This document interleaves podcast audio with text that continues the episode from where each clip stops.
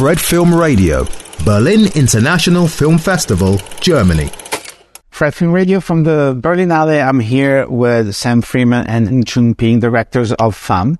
Oh, FAM. I don't know. How do you say it? FAM. We say fair. We did. But I, obviously, is also the French word for it. Yeah, this is what this is why I was confused. So, uh, uh, well, it's not very easy to, to categorize your film because it could be sold as a revenge movie, but it's not just a revenge movie. It's much, much more. There are much, many more layers of narrative. Uh, it's about acceptance, self-acceptance, about hate, about, and it starts from the gay bashing of this fantastic, glorious drag queen and the transformation that his male persona is going, has to go through after this attack. Uh, is very harsh. The film is really harsh, very direct. There is no, you, you, you know, I mean, you're not making any kind of discount to us, to the audience. So why did you choose that story? And why did you choose that specific tone? I mean, first things first, uh, you said that, you know, it's a revenge thriller, but it is so much more than that. I suppose we want to say that, you know, good genre films are also so much more than, you know, Yeah. what they are. You know, it's the bad genre, the B, the B type movies that is just genre, you know. So I suppose we really set out to really play in the genre space and to make good genre that is something that has lots of layers, lots of you know, nuanced character uh, development, and lots of um, um careful and rigorous layering in of uh, the themes that are important to us. Yeah, I think we set out at the beginning when we came up with the idea. We were really interested in exploring the phenomenon of heterophobia, which is something we both experience in as as as queer men um, or queer people, really. Um, which is the fear or the anxiety of being in exclusively, sometimes aggressively heterosexual spaces. And we, I suppose, in terms of what you're asking about the choice of genre and the style of the film, we felt that formally taking this genre that is such, which really is the domain of kind of like the hyper macho, straight man. If we look at these movies, the, the Safdie brother, I mean, we love these movies. The Safdie brothers, the Nicolas Winding Refns, kind of classic Martin Scorsese. These are all about like bad butch men doing bad, bad things, but we kind of celebrate them for it. And so we wanted to tell that story, this queer story, but but use that genre to say something interesting about it. And we also wanted to make something that we would want to watch, that would thrill us, that would get our pulses racing. You know, tell the, hopefully tell a story that is also entertaining while maybe saying something about the world we live in as well. But and it's entertaining in in the sense and that it keeps you there. You cannot. You maybe you will love not to watch, but you cannot not watch. We love it. We love that. Which is, yeah. which is exact. So if this was the aim, you perfectly nailed it. Uh, in the film, there is this evolution of uh, the of the victim that has tried. I mean, he has this kind of of uh, weird relationship with with her perpetrator, his perpetrator. With, and which is, we, we mean, we are already seeing that in many other movies, but in your film, as you took it to a different heights Thank you. and you went much more into the mind. I mean, it's not just that he wants to have revenge against this guy. He wants, there is much more, there is more of a personal and incomprehensible for him, um, feeling around that. Uh, is there something that came to your mind while you were writing because it was exactly the, the, the, the, mission of the film or how did it come? I mean, how did it come up in the, as, as an idea?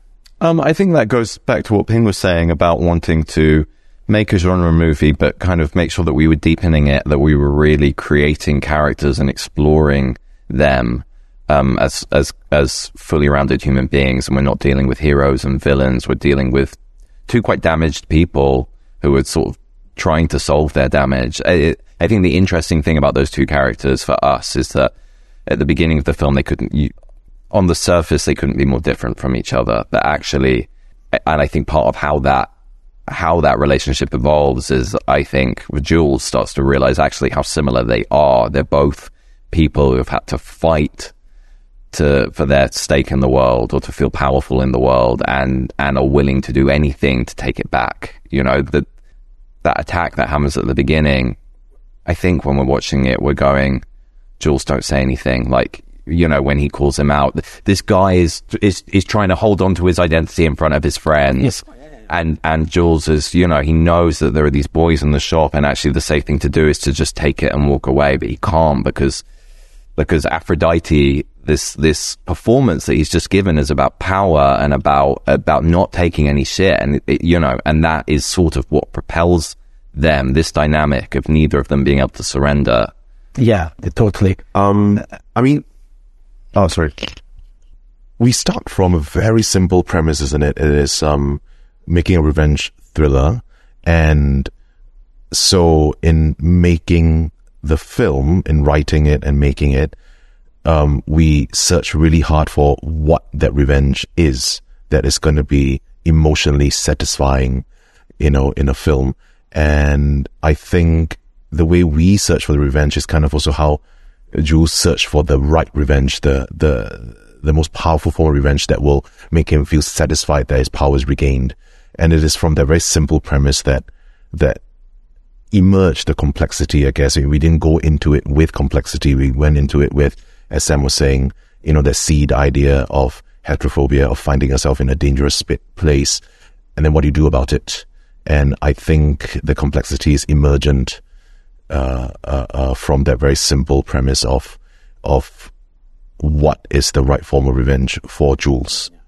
There was another issue that came that came to my mind watching the film, which is the the fact that a certain kind of macho idea that our society has built up prevents men to accept their gayness, and they they they become the the the, the victim of themselves. You know, they have they hate themselves, so they put this hate on other people, and this is uh, something that the film depicts very well, which is something that seems not to be solvable in terms of of teaching people to love themselves. You know, and and the character that I mean that George MacKay plays is exactly this. He cannot is stronger than him. I mean, it's bigger than himself. He cannot do anything about that. Um, yeah. Um, in making this film, we were. It was very clear to us that we didn't want to s- stick with binaries. You know, gender identity uh, sexuality binaries, and it is characters like Preston who feel imprisoned by binary thinking that causes them so much suffering. Um, and you said that, um, um, it seems insoluble or unsolvable. And we definitely did not make a film to solve. No, no, no. Of it. course, no. no, no, no, Of course, it's just a start. It's just a start of thing. But, um, Sam was just, um, telling me the story. Did you tell the story of the, Oh no! I was just saying. I mean, I hope. I uh, I hope that we are moving forward. I was I was just talking with a friend, talking with a, a friend recently. He was t- telling me a story about how their daughter was sat at home being really grumpy because she wasn't on a, a school ski trip, and her best friend, this boy, was there, and he'd met a boy. They're eleven, and they're boyfriends now. You know, he's been sending her pictures, and she's like really into it, but she's so jealous she can't be there. And you know, it was like I I felt quite sort of you hear stories like that, you feel happy and you, you feel quite emotional because it's so different from what we had to deal with when we were younger. And so I hope, you know, I hope with, um, kind of queer programming kind of m- moving into the mainstream. I mean, stuff like Drag Race and yeah. kind of Netflix teen queer dramas that we, we are, these things aren't they're out in the world and people are watching them and enjoying them and taking something from them and thinking about them and actually hopefully incrementally we are making a change. Yeah, baby steps. Babies. Let's talk about the filmmaking because the filmmaking is really is really great. Is It, the film sound, looks like a movie in terms of thought of of uh, of construction of aesthetics and of all the mixture of, of these elements much more than many other movies that I saw, actually, to be honest. Thank you very much. So, how did you work on that? Which was your aesthetic or stylistic idea you were aiming to, if there was any? I don't know. Um, I mean, th- those films we were talking about when we when we said we wanted to flip that genre, we did. We looked at those films again and looked at we looked at the colors and then we looked at that kind of handheld, quite visceral photography, And we really wanted to reference that here and, and put that lens on a queer character because that to us felt like something that we didn't feel like we were seeing enough of and that we, that we really enjoyed and excited us. Um, and I think, so yeah, in terms of sort of the, the kind of the, the colors of it and the pace and the movement of it, it, everything is dynamic. The camera is rarely static. It's always kind of moving. James, on DOP, we were constantly just like, no, you've got to hold it.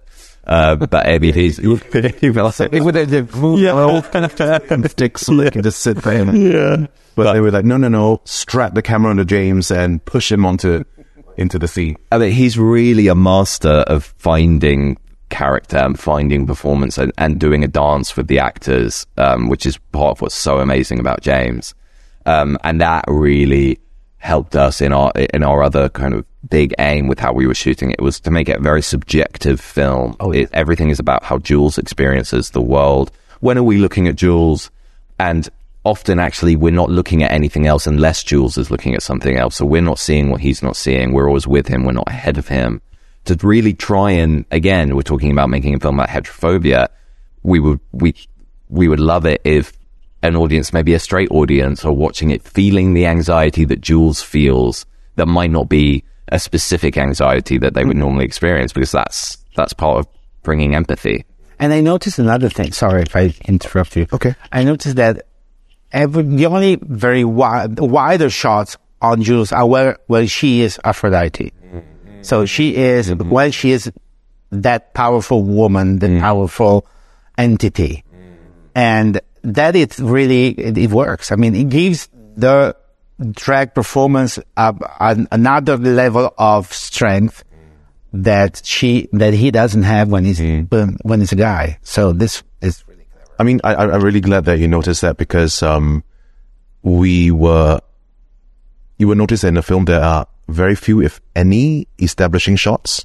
So we never, the audience never arrive at a place before Jules. We always discover the, discover the world through Jules. So by, that was kind of scary, you know, in making that decision because, you know, once you're in the edit, we were like, oh my God, if, what if we are confused about where he is? But we made that choice and we stuck to it.